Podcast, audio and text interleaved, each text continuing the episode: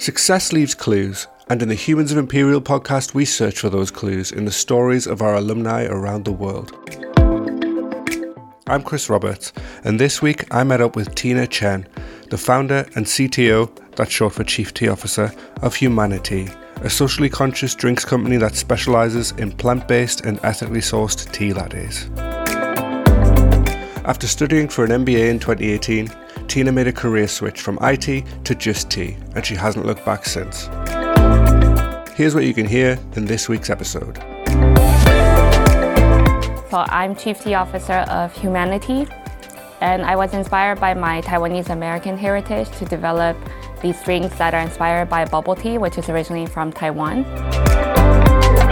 So, we are a limited company, but we have a mission lock, and the mission lock is to support well-being and sustainability initiatives and to uh, make sure we don't have additives and we focus on ethical sourcing and recyclable packaging.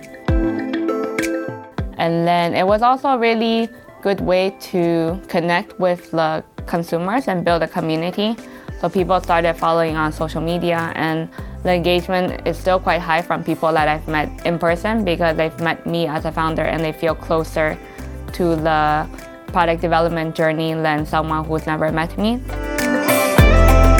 And that was really a wake up call because that hurt when I burned myself, and also because I was so tired, I wasn't thinking clearly. So uh, I didn't like put enough cold water. And actually, the next day, I still went training for the whole day, and it was still really painful. So I actually walked to uh, the emergency, just like A&E, and they're like, oh, it's like a second degree burn. Like you should have come in earlier. You should have put more water. And I was like, oh, well, yeah, good to know. so after that, I stopped doing the, the late night shifts. But I think if you are very passionate about what you do, then you won't uh, quit because you'll keep on going even during the difficult times. So grab yourself a cuppa or HumaniTea if you have it, and buckle in for my conversation with Tina Chen. Thank you so much for joining me. It's great to have you on the podcast. Why don't we start with an introduction and maybe you can tell us a little bit about yourself? Yeah, sure. Thank you so much for inviting me to join you here today. So, I'm Chief Tea Officer of HumaniTea, and I was inspired by my Taiwanese American heritage to develop these drinks that are inspired by bubble tea, which is originally from Taiwan. And I wanted to tackle two major problems when I was looking into the drink industry. And one of the main causes of obesity is due to sugary soft drinks.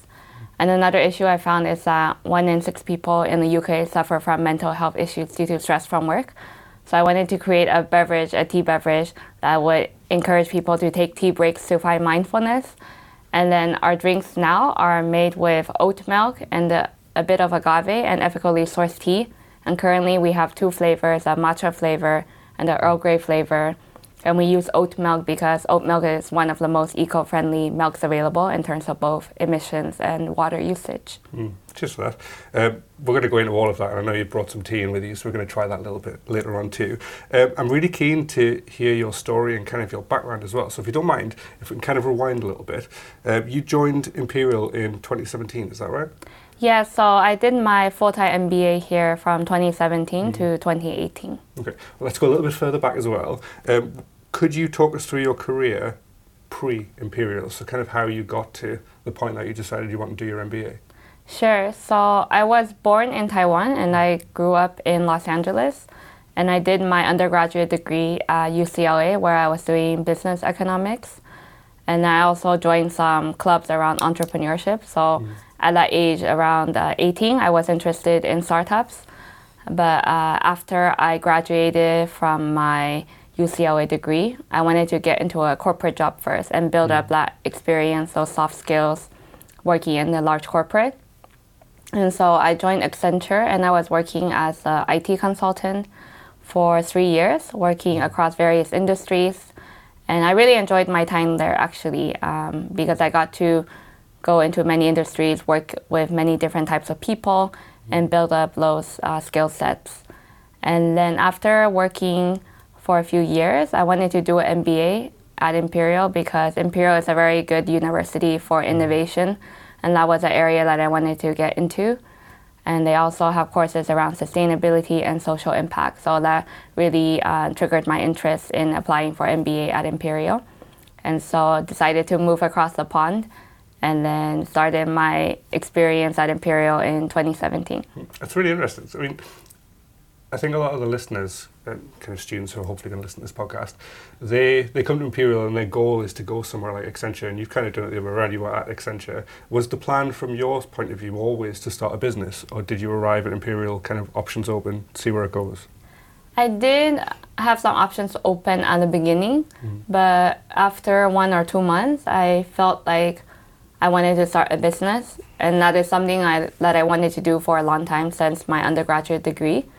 And I felt like the courses I was taking, and especially with the support of the Enterprise Lab at Imperial College, that there was a lot of opportunities here mm-hmm. to help me become a founder and a lot of support networks, especially for female founders as well at the Enterprise Lab. So I felt like I was receiving a lot of support, mm-hmm. and the mm-hmm. network was very uh, amazing. So uh, that drove me to start my own business. Mm. That's really good to hear. Why an MBA? Why MBA? That's a good question because I think a lot of people feel like MBA is the next step after mm-hmm. working in corporate. And for me, uh, especially in the US, it's very common to do an MBA after working for a few years. And I wanted to also study in London uh, at Imperial. And I felt like London is a very vibrant city and it's a good place to start a business. And there's uh, lots of opportunities and like the diversity is so strong, especially for a product like ours where mm. it's inspired by Taiwanese uh, bubble tea.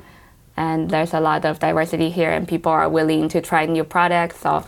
I felt like it's a, just a good location, and I really like London. and so it made me want to do a MBA here. Mm. Yeah. Was it always the plan to come to the UK? Did you explore kind of around? Why Imperial? I know you said you wanted to travel to London, but why specifically Imperial? Was there something about it that caught your eye? Yeah, I think it was during the student um, experience weeks at the beginning mm. when they try to tell you about Imperial. And I spoke with a few of the recruitment teams that were bringing on new students. And everyone was just very friendly. It didn't feel like a um, kind of a hostile environment at all, which I have heard from other business schools seem to be a bit more competitive or like cutthroat. And there's less of like camaraderie uh, and then I just felt like everyone was very friendly. Mm-hmm. And so uh, when I decided to do my MBA, I met the program team. I just felt like it was home for me versus my experience at some other universities. Mm. What were the highlights of your MBA? I mean, I'm kind of interested as well. Obviously, you've gone on, you went through a few different programs with Enterprise Lab. We'll talk about those kind of things too. Uh, but you've gone and started your own business, and you know you're doing really well. Are there what were the highlights of your MBA first of all, and are there any things that you kind of studied in your MBA that are still with you now? Kind of things that you still use, you think, to this day? Yeah, I think for me the network was really important because mm. Imperial has a huge network uh, across the world and it's not just the business school there's also the greater college mm. and i think the combination of having both the business school and also the college mm. like allows more innovation to happen between like a business side and the science side and for collaborations to occur. That that's why there's so many startups mm. out of Imperial. Do you know there really are? I've been doing yeah, this podcast so um, for a while. Yeah, I've been recording interviews. There are so many entrepreneurs from Imperial, and the network thing has come up like in every episode that we've done. And I know we're going to talk about it in more detail too. Uh, and I keep saying that, but network seems to be this huge thing that people get from Imperial. Is it just a case of you know, you're with people in this kind of melting pot for a year and you're really close and you're all going through the same stresses. Um, what do you think it is about that network that, that is so good here?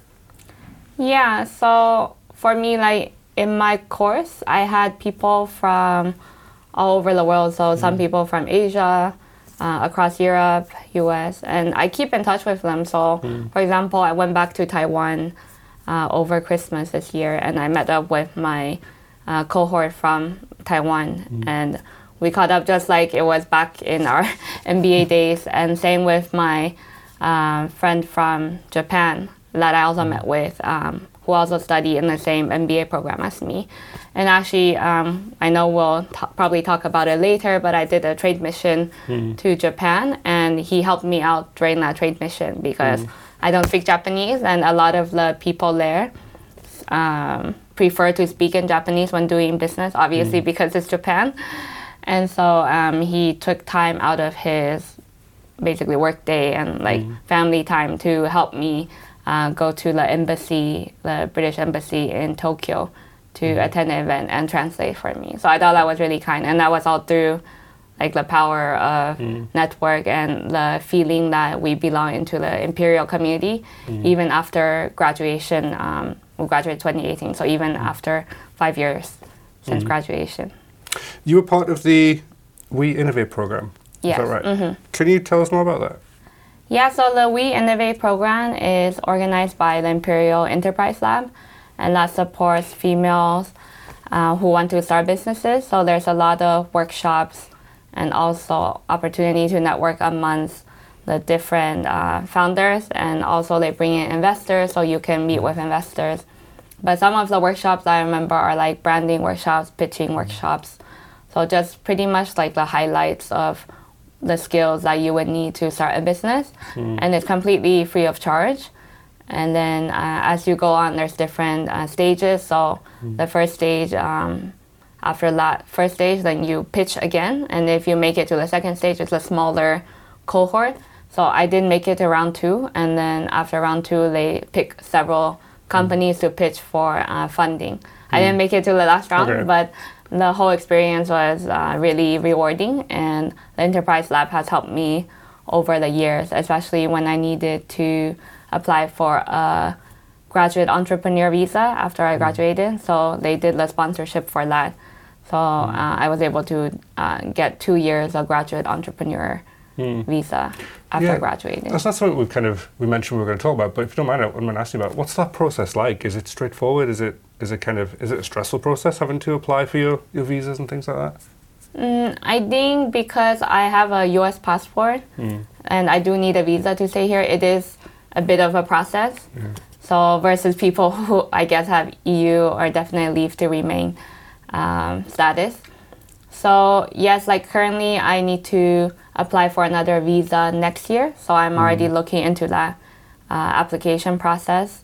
But uh, for the graduate entrepreneur visas, it is more or less straightforward. You need to have a like a business plan, from what I remember, and uh, make sure that you have your like problem solution and your like uh, go to market strategy, things like that. Um, but for Imperial specifically, they were the endorsing body, so it helps to have a university support your application because it shows that the credibility that there is like an institution um, supporting you. And basically for that, we had to prepare a PowerPoint presentation and pitch that to the Enterprise Lab team. And then they decide if they will endorse the visa or not. Okay. So say you need you need to have a sort of strategy plan in place to be able to go for that visa. And when you joined, you were sort of keeping your options open at the start of your MBA, and you joined. You tried to go on the We Innovate program as well. At what point did HumaniTea kind of start coming to mind? Did you start forming that idea? Yeah, so during the We Innovate program, I actually was working on another idea. So it was a hmm. biodegradable nappy. Okay. So I was curious about like sustainability and how we can reduce waste and send less waste to landfill. And so this concept of like a biodegradable nappy sounded hmm. like a really good idea because I saw that like tons of uh, nappies were going to landfill every year and uh, the carbon emissions from that. Uh, but then I realized that I didn't have the material science knowledge to develop that. And at that time, I wanted to be able to create a product that I could use just my own skill sets since I didn't have a co founder or a team. And food and drink is something that I'm really passionate about. So I said, why not tea? And especially because my name is Tina and I love drinking tea. and uh, bubble tea is from Taiwan, and I grew up with that. So it's something that I was passionate about. And so I actually came up with that after I graduated.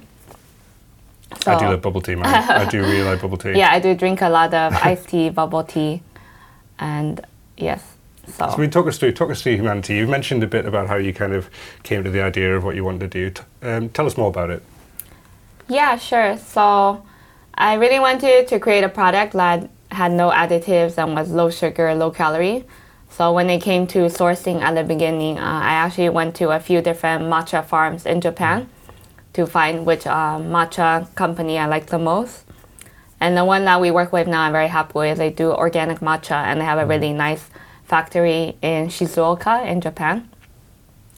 And then for the Earl Grey, it is uh, black tea sourced from Rwanda, and the company we work with is a German company, and they uh, work with these Rwandan farms, and the tea itself is fair trade organic certified. And then oat milk, why oat milk? Because uh, oat milk is actually also really good for people who are vegan or lactose intolerant. So we wanted to be able to also include as many people so that they can enjoy our beverage. And so that's um, some of the reasons why we chose those ingredients. Mm. You've got quite a strong mission behind the company as well, haven't you? Can you talk us through through that a little bit? Yeah, so when I first started, uh, I set up the business as a social enterprise. So we are a limited company, but we have a mission lock, and the mission lock is to support well-being and sustainability initiatives, and to uh, make sure we don't have additives, and we focus on ethical sourcing and recyclable packaging. And so that's in our mission lock. So even if we uh, sell on to other companies in the future, uh, the purpose will always be there in the business model. Is sustainability and, and things like that, and of you talk about this mission, is that something that you're really passionate about, do you think? Yeah, I think we have to be, uh, especially in today's day and age when we know that uh, climate change is obviously real. Yeah, yeah. and there's a lot of uh, government resources available, and people are really pushing towards net zero and um, all the sustainability development goals that people are working on. So I think as a business and a business owner, we have a lot of control over what we can do for the environment as uh, by sourcing more ethically and by focusing on recycling and how we can reduce emissions. So I think that's important, and I think more and more businesses are looking into that, and that's why you see people also um, getting into like B Corp or like uh, social enterprise communities because they want to be part of this network. You, uh, you mentioned health as well as a part of it too. Health, uh, yeah. So because a lot of the sugary soft drinks include also iced tea beverages, and it's just pretty much uh, like a flavor, like a peach flavor, a lemon flavor, and a lot of sugar. And it doesn't really have the tea, so that's why we brew the tea um, actually using tea leaves in like a big vat, and we brew it in the UK as well, up in Newcastle. And so that's where everything is made, and then the oat milk is blended in there as well. Uh, so yeah, I think having a drink that is not so sugary is better for the health, and also uh, taking tea breaks is good for well-being. So that's where the mental health and like physical health comes into play. I had no idea it was brewed in Newcastle. I'm from the northeast. Oh, you are? I say I tell people I'm from Newcastle. I'm actually from a place called Jarrow, which is near Newcastle. Oh, okay. Yeah, we're in. Newcastle. Uh, so it's in a small area uh, outside of Newcastle where they have all the factories. But yeah, around around Newcastle area. Cool. You caught my attention with that one. okay. so you mentioned at the very start that you're a chief tea officer. So my question is, what on earth is a chief tea officer? Yeah, it was kind of a funny thing because you see uh, businesses, they usually have like CEO, COO, CTO. So I said, why not CTO? No, I love it. And because I used to work in IT consulting, I said, oh, that kind of funny because I used to work in IT and now I've moved into tea. and then chief tea officer happens to just fit CTO. I know some other founders who have like different uh, food and drink companies, for example, peanut butter or like beer, and they'll just say like chief peanut officer, you know. But CTO happens to to fit in. It's very true. It's very true. I- I'm on board. I like it. So I mean, I'm really interested in your journey as a founder. It's it's been a couple of years, I think, now um, since you finished your MBA and you've been working on HumaniTea. Can you talk us through a little bit what your journey's been like over the last couple of years? I'm, I'm thinking we might have students who, who are on this year's MBA, for example, who are listening to the podcast. They're interested in maybe starting their own business. Can you give them an insight into what it's like as a founder? Yeah, sure. So I first started uh, back in December 2018 when I incorporated the business, but then we didn't start trading until March uh, 2019. And I was uh, developing the recipe in my friend's kitchen at 1st and then eventually moved into a commercial scale factory and uh, kitchen, I mean. And that's where we were producing the products that I made by hand. And I would sell those to farmers markets. Okay. So I was selling in farmers markets uh, like Borough Market and Chelsea Market for one year. And it was really good to get feedback from customers because I would sample there and I would get feedback. And then next week I can change the recipe because I was still making it by hand, uh, whether that's like less sugar, uh, sweeter, less sweet, or more creamy. So it was a good way to basically have an MVP but adjust the, the recipe over time. And then it was also a really good way to connect with the consumers and build a community. So people started following on social media and the engagement is still quite high from people that I've met in person because they've met me as a founder and they feel closer to the product development journey than someone who's never met me. So I think that's a good way to get started. And actually, I got the idea of doing uh, farmers markets instead of going to factory production straight away because I did a business coaching session with a business coach at Imperial Enterprise Lab uh, called David. And then through that, I decided to go to um, farmers markets before going to factory production. So that was the first step. And then after doing that for one year, then uh, COVID hit. But at that time, I had started already a crowdfunding campaign that I had launched through Crowdfunder, and that was through a program called NatWest Back Her Business. And basically, NatWest was providing some match funding. And then at the end of the crowdfunding campaign, we raised over 13K from over 120 supporters. And yeah, it was obviously a difficult time to crowdfund, and a lot of people dropped out as well because they didn't want to crowdfund during COVID. But since I already had the page launched, I thought, why not just go through with it and see how it goes? And I was very happy um, that people were still very supportive during this like difficult time. And a lot of the people who funded our crowdfunder campaign were weak ties actually. So people that I had met through um, like programs and networking events and like people from Imperial and people from my previous jobs. So yeah, it was a lot of like weak ties like through LinkedIn messaging and also LinkedIn posts, WhatsApp groups, and we were able to raise that amount. And with that amount of money, we went to factory production. So in October 2020, we had our first batch produced. And then in November, uh, we started selling online. I developed the online shop. And then since uh, January 2021, we've been selling into supermarkets in the UK. And we now have around uh, around 60 stores that we're selling into. And then we launched into Ocado, which was our first like large supermarket um, with reach throughout the UK last March. And then most recently, the most exciting news is that we got into the co-op uh, incubator program called the Apiary, and that just started uh, last week. And basically, in October, we'll be able to launch our products into around 100 co-op stores as a trial. And from there, after the six-month trial, uh, we'll have the opportunity to see if we'll be able to launch uh, into more co-op stores and become a permanent listing. So it is a six-month program. So hopefully, uh, we'll impress the co-op team and we'll be able to stay on. Mm. So the message there is for listeners, go and buy some. And Yes. go, to, co-op and find it. Go yeah, go some, to co-op and find some it from. October. yeah, yeah.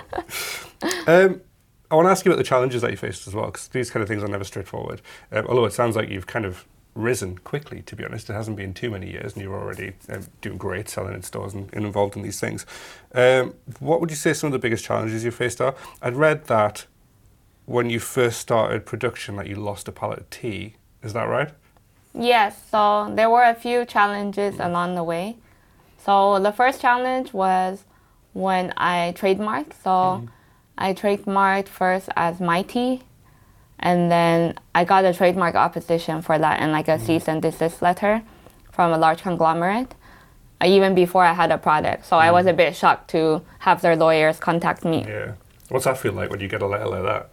Um, so I wasn't sure what to do. like- yeah, I was a bit panicked, um, but luckily I was able to get people from the enterprise lab, like the Mm. lawyers that support the enterprise enterprise lab companies, to Mm. provide some pro bono help for me, and uh, they were very kind. And from there, I basically wrote uh, with the lawyers of that big conglomerate, and eventually we reached a coexistence agreement. But that was only two years later. So every few Two months, yes. So every few months, I would just respond to their email, and then they would respond, and then I would respond. but my it was over a course of two years. Yeah. That's a long time. That's a long time. And yeah, in the in the meantime, I also changed the name. So now Mm. instead of my tea, it's called HumaniTea, and I do have the trademark for that. Mm. And so that was the first challenge, and then the second challenge, like you mentioned, was the challenge around the the whole pallet of tea being lost. Mm. So the logistics company that I used lost it, and obviously it was very troubling time because I had the production date already scheduled. And luckily, I had my mentor, uh, Sam, who I met through the British Library mentoring program. And he was able to help me calm down and just uh, think outside of the box. And he said, Why don't you reach out to the owner of this logistics company and see what they can do? Because basically, I was calling the depot uh, every day and they were sometimes laughing at me, which I really did not appreciate. Yeah. because they're like, Oh, this girl is calling again. And uh, they just couldn't find the palette and mm-hmm. they just kept on saying oh well you have to wait because we're searching for it so we're not going to give you any money if we find it. But i was like i can't keep on waiting right? Because i have mm. the deadline and it takes about two months for the new tea to arrive. Mm. And so uh, at the end i decided to order a new palette and so um, the production was delayed because I did wait a bit before ordering. Um, but at the end of the day, uh, by reaching out to the owner of the the um, logistics company, they were able to refund me half of the cost of the pallet, which is not ideal, but at least some was uh, refunded, and the production still went on, um, but just a bit delayed. So that was the second one, yeah. And the third one was when I was uh, selling at farmers markets, and I was basically trying to use as least uh, amount of money as possible. So I was renting the commercial kitchen uh, from midnight to 6 a.m. and that was half price. But it was not good for my like physical and mental health because you can imagine I was not sleeping. And then the next day I would go to the farmers market at like 9 a.m. and then sell there until 6 p.m. How pretty much like that. yeah, pretty much like that after that uh, session of selling at farmers market. So I was doing that for almost a year. So that was really bad. And then Wait, wait, wait. A year yeah, yeah, yeah, but making tea all night and then But- selling during the day. but not every day. It was only for weekends. But still, it was like kind of my weekends were ruined for like a, Yeah, a yeah. year, and so uh, yeah, it was really bad because uh, one day I actually burned myself with hot water while I was Mm. making the tea, and that was really a wake up call because that hurt when I burned Mm. myself, and also because I was so tired, I wasn't thinking clearly, Mm. so uh, I didn't like put enough cold water. And actually, the next day, I still went training for the whole day, and it was still really painful. So I actually walked to uh, the emergency, just like A and E, and they're like, "Oh, it's like a second degree burn. Like you should have come in earlier. You should have put more water." And I was like, "Oh, well, yeah, good to know." so after that, I stopped doing the the late night shifts, and I think yeah, I need to be more like my my motto on my cans, which is me time, tea time, anytime. So yeah, focus on myself. Take take time for myself. Take tea breaks. And now, uh, actually, I don't. Uh, I try not to work on weekends. So I usually don't work on weekends, and I find time for myself. And uh, it's important to to just like find that mindfulness and stuff. I quite like that. You've kind of kind of gone full circle in the journey of kind of what Yeah. you're saying your tea is about, and, and as well, like, I can't help but think that there'll be you'll be on another podcast in like ten years from now, one of the really big podcasts that loads of people listen to, and you'll be talking about how you know you worked through the night, and then you didn't, and people will be like, why would you? And I was the first person you told this to at a podcast. It's such a good story. It's so good. Um, okay, so your network. you've mentioned it a few times already. You've obviously got your Imperial network, you've got kind of a business side network. How important has your network been over the last few years and kind of building your product, getting your product off the ground, and getting to where you are now? Yeah, I think it's been very key. Um, like I said, building community. Mm-hmm. I like my use of T puns. Uh, but yeah, building my community has been really useful for growing my brand awareness as well. So mm. now we have over like 30k like following across all social media platforms, mm. which I think helps with um, brand awareness and like people purchasing the products through Ocado or Co-op, these and independent stores that we're stocked in. Mm. But more than that is, for example, just at the beginning with the crowdfunding campaign, for example, one of the person who donated the most was from a program that I joined, mm. like food and drink innovation course, and is very kind and um, has been very supportive along the way. Mm. And yeah, it's just like these weak ties that have been really powerful in the journey. And uh, even these days, I, I love going to networking events, so mm-hmm. founder events, um, and also food and drink related events. Mm-hmm. And I've met people like other founders along the way, and we help each other out. So whenever we have questions, as we're in a similar stage of our business journey, and yeah, it's just been really great. And there's also like female founder ones.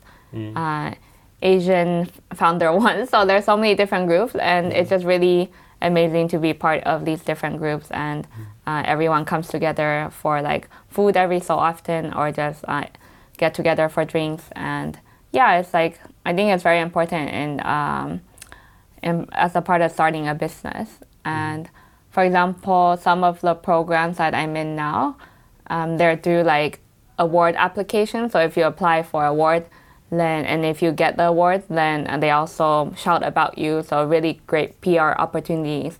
So one of that is uh, small business britain. Mm-hmm. and they have a few different awards under small business britain that i'm a part of. Mm-hmm. so yeah they're also a really good community to be a part of. And also virgin startup is a really good one. They do a lot of uh, founder events that are free of charge.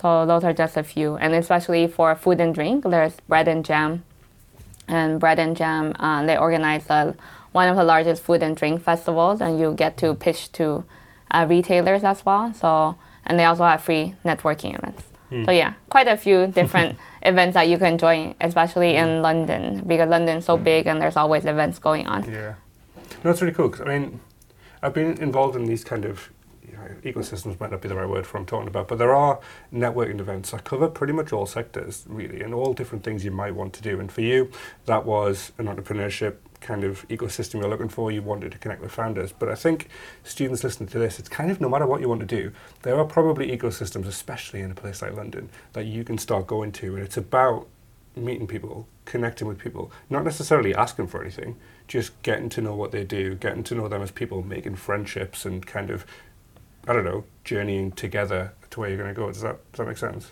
Yeah, definitely. Uh, so, for example, sometimes I find events on Eventbrite, mm. and then also on Meetup, there's events um, industry focused. So, there's like crypto meetups all the time mm. that I see pop up. And yeah, so depending on what you're interested in, I'm sure you mm. can find a group, especially in such a big city like London. I always say as well, when you're networking, it's not necessarily what you get right there and then in the room, it's what you get like three weeks later when someone you met talks to somebody else and that person contacts you. It's kind of that's how networking works. It's not necessarily what you get right now, it's what you get later that you would never expect. Yeah, definitely. Yeah, I definitely had a few of those. So mm. I definitely agree with that. You reached out as well when you were just starting up to people on LinkedIn, didn't you? Just try and get some kind of insights and advice. Is that right? Yeah, so I tried to reach out to people who have been in the industry for a while, so they're mm. more established because I know, for example, founders are always busy, so mm. it's harder for them to meet up. So uh, by reaching out to some more established businesses uh, who had a, already a lot of experience and who had a big team, mm. they had some time to uh, share their journey, and that's what happened in the beginning. I just sent out a free request on LinkedIn, and then I also started going to events by Bread and Jam, and uh, from there. Um, met people who told mm. me about different programs. And one of the programs that I got into was the London um, LAFIC program. So it was Agri-Food Innovation Clinic by London South Bank University. And they provided uh, free like food testing, uh, and as well as uh, helping us book a stand at Borough Market. So that was through that program. And I only found out about that program through another lady who has a food business that I met at another event. So a lot of information was through word of mouth. Yeah. And I found by going to more events, I gained more knowledge about what was going on. And yeah, because it's sometimes difficult to know where to start and what events are going on and which events are good to attend.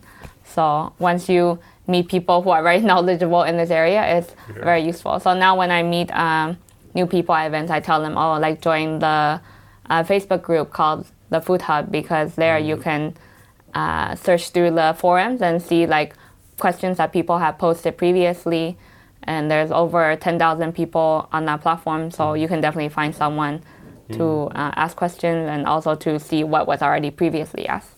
I love that as well because people think business and it's really competitive and people are fighting with each other and it's kind of competing all the time. But you're talking about entrepreneurs who are there and building each other up and supporting each other. And even if you're in kind of competition with each other, you're kind of telling people which ways to go and how they can make the most out of it and how, them, how they can find success. And I really like that. It feels like a really wholesome environment to be in. Yeah, definitely. And I think especially in food and drink, people are mm-hmm. very passionate about their food or drink item. It's like a mm-hmm. recipe from their grandpa or you know, mm-hmm. it's something that they just want to share with the world. Someone something from their heritage. So I found like meeting different food and drink founders, I learned more about that person as a founder as well. And it's not just uh, a business to make money, it's much more than that. It's a story that they want to share uh, with the world. HumaniTea's kind of got a little bit global as well, hasn't it? With some of the trade missions you've been on over the last like year or so, is it? Yeah, so I've been to a few trade missions through the Department for International Trade. And the first one I went to was in Dubai um, two years ago now. Actually, 2022, so a year ago. And that was uh, at Gulfood. And I went to one of the breakfasts that uh, DIT organized and I was able to meet with some buyers from Middle East. And I'm still in touch with those buyers. Uh, just need to keep on following up for these uh, type of things, uh, especially with like export. Sometimes it takes a while. So, uh, but it was really great opportunity to make those collections like face to face with the buyers and distributors around Middle East. And then I went to another one in Paris afterwards, and that was in the British Embassy in Paris. They wanted to showcase some uh, innovation in British products to the French market. And then most recently, I went to Japan in March um, to a food and drink show called Foodex, and that was in Tokyo. And there, I also met a, a bunch of retailers, distributors, importers from Japan, and I am still speaking with them.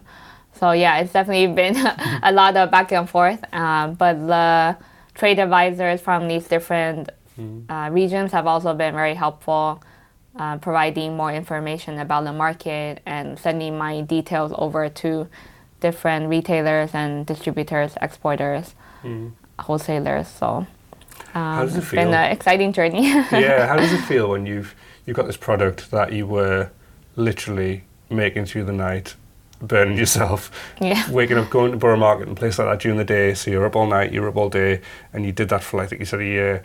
How does it feel to have that product that you were selling like that and kind of running in that way, then go into places like Japan and Paris? How does it feel to kind of go from one side, which feels like an extreme, to the completely other extreme? Yeah, it's definitely very rewarding um, to be able to see my growth, and also because I am the founder and also the currently the only employee. Hopefully, we'll employ some more people soon, but I get to see all the input uh, and the output versus working in a large company where I might be inputting, but I'm not seeing the exactly the output or what exactly happens at the end. So being able to see everything from beginning to end is really a rewarding.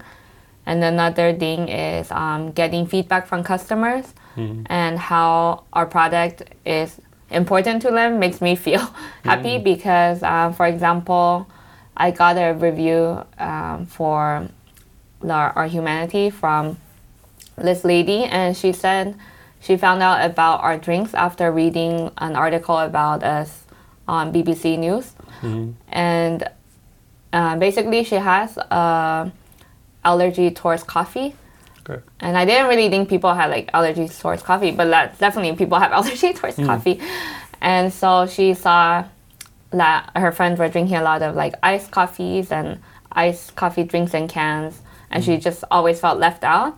And when she found our product, she was like, "Oh, this is like the same but tea based, and uh, also with oat milk." So she was very excited to try it, and then she loves the product, and she's been a fan since. And another thing was um, be, during our last production, we had a few months where there was like some stock issues where um, the production was a bit delayed because of all the like things going on in the world in the last few months. Uh, but basically, uh, we had people emailing about us our products when they would be ready, and it came from like customers, um, so D2C as well as B2B customers.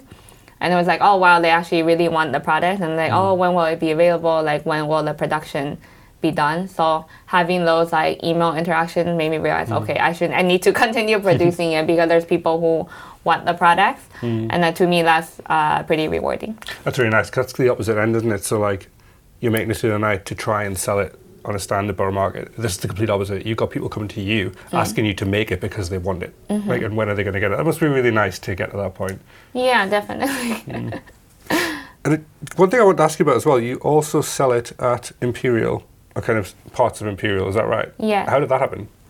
Yeah, so we were Imperial back in 2018 actually, and I think Imperial was one of our first supporters. So yeah, we started selling there uh, after incorporated, so sometime in 2019, and we were selling uh, Plantworks, which is the vegan uh, canteen here at Imperial, and then the Enterprise Lab was also stocking it in their uh, Enterprise Lab space, mm. so to give out for free to other founders. It's such a nice move. It's Yeah. such a supportive move for like businesses that come from there. Yeah, Imperial has been very supportive, and they also order some ones for the Imperial College Business School uh, incoming students. Mm. So they order like over 2,000 cans because there were a lot of students coming in. Mm. And so yeah, those were just a few few ways that Imperial has helped me along the way, and also inviting me to come back and speak to the courses.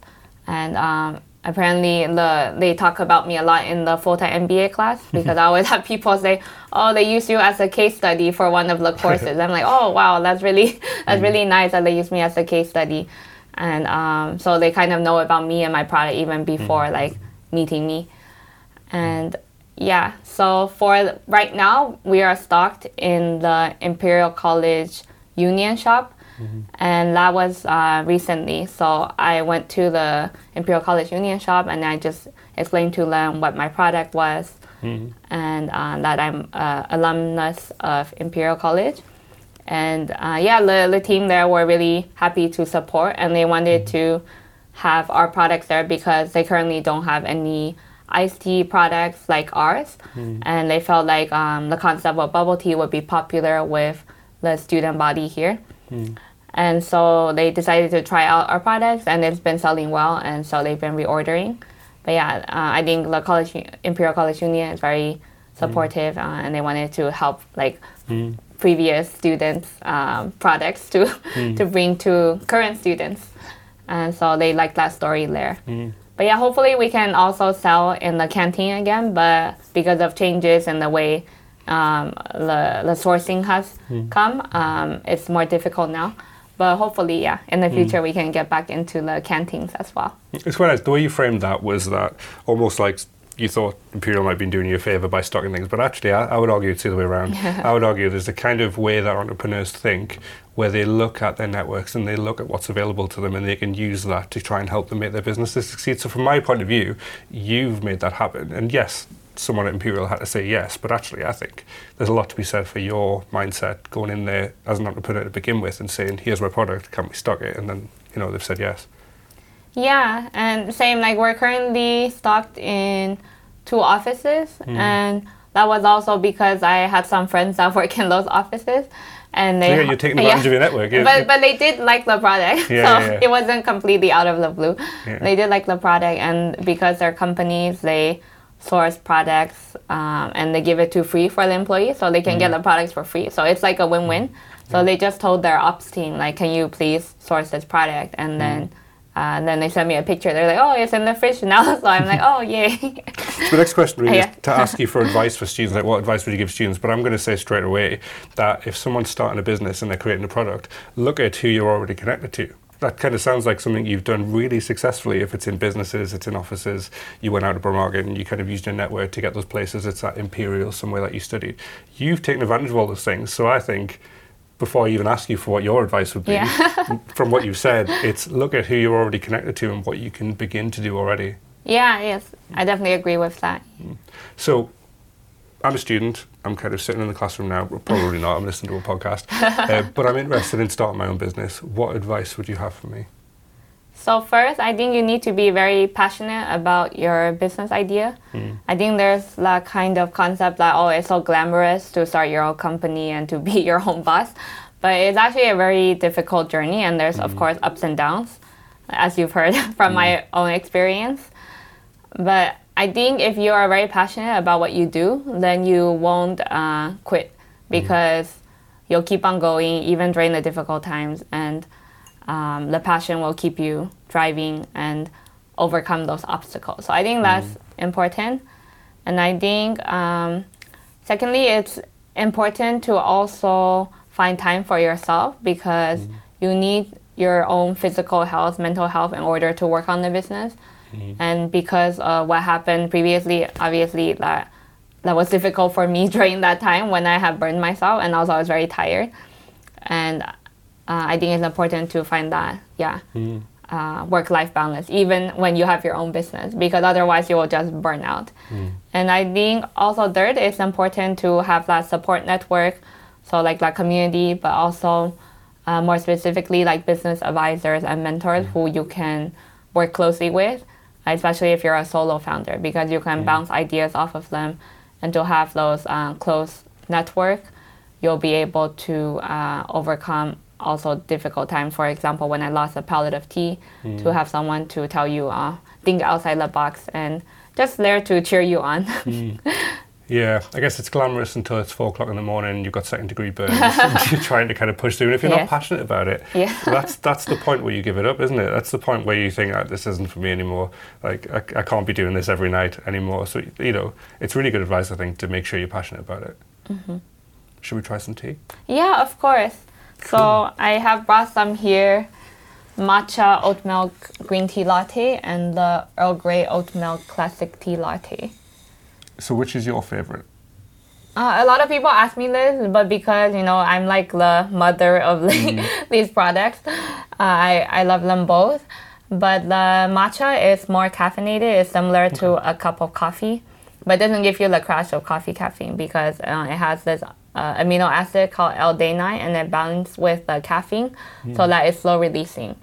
And um, yeah, so I'm the I'm a matcha is good for in the morning. I Cool. think. I'm a coffee addict, so let's try Yeah. an alternative to coffee. I think. Yeah, Really good and idea. the Earl Grey also has caffeine, but um, it's less caffeine, and you can have it in the Mm. afternoon. And if you like traditional black tea, um, British people tend to really like the Earl Grey flavor. Oh, I hate Earl Grey. Oh, okay. There's something- There's something about the taste of. I've not tried your tea. I'm sure it's amazing. No, no, But yeah, a, yeah. regular Earl Grey tea isn't for me normally. So I'm Yeah. gonna try this one. Yeah, some people have told me they want English breakfast, and uh, another flavor we're working on is like a turmeric flavor. so uh, that will probably be the Mm. third flavor that we launch. That's really good, and it really tastes like bubble tea. Oh, Like, good. Kind of, you know the bubble tea flavor. Yes. I guess it's tea. Okay. like, Yeah, is the it's thing, but you can yeah. really taste that it's actually tea. yes. If you know what I mean. That's really nice. Remind us again where people can buy HumaniTea. So uh, right now we are stocked on the Imperial College Union shop, uh, which is just in the Sherfield Building walkway, And near Imperial, we're also stocked in Partridges on Gloucester Road. So those are some uh, places nearby. Uh, and we also stocked in like the Vietnamese shops like Longdan and uh, the uh, Asian supermarket called SeeWoo, and quite a few independents across London and around the UK. And we're also stocked in Ocado, and of course our online shop. And uh, we will be in co-op from October.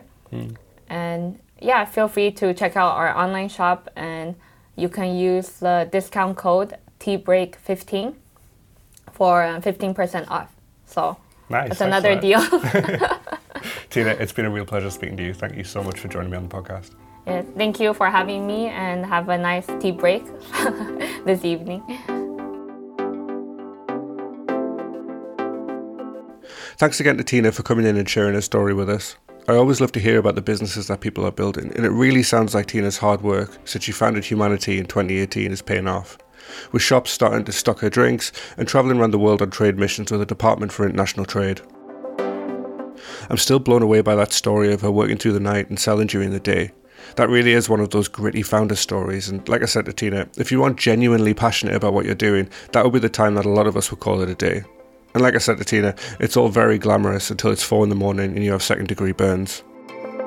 But she didn't quit, and a few years later, she's starting to get the recognition that her hard work very clearly deserves. I think Tina really has the networking and social commerce side of things figured out, and I'm looking forward to seeing where HumaniTea goes in the future.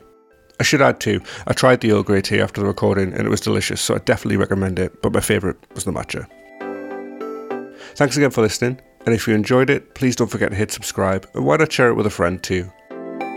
I've been Chris Roberts, and I'll see you next time.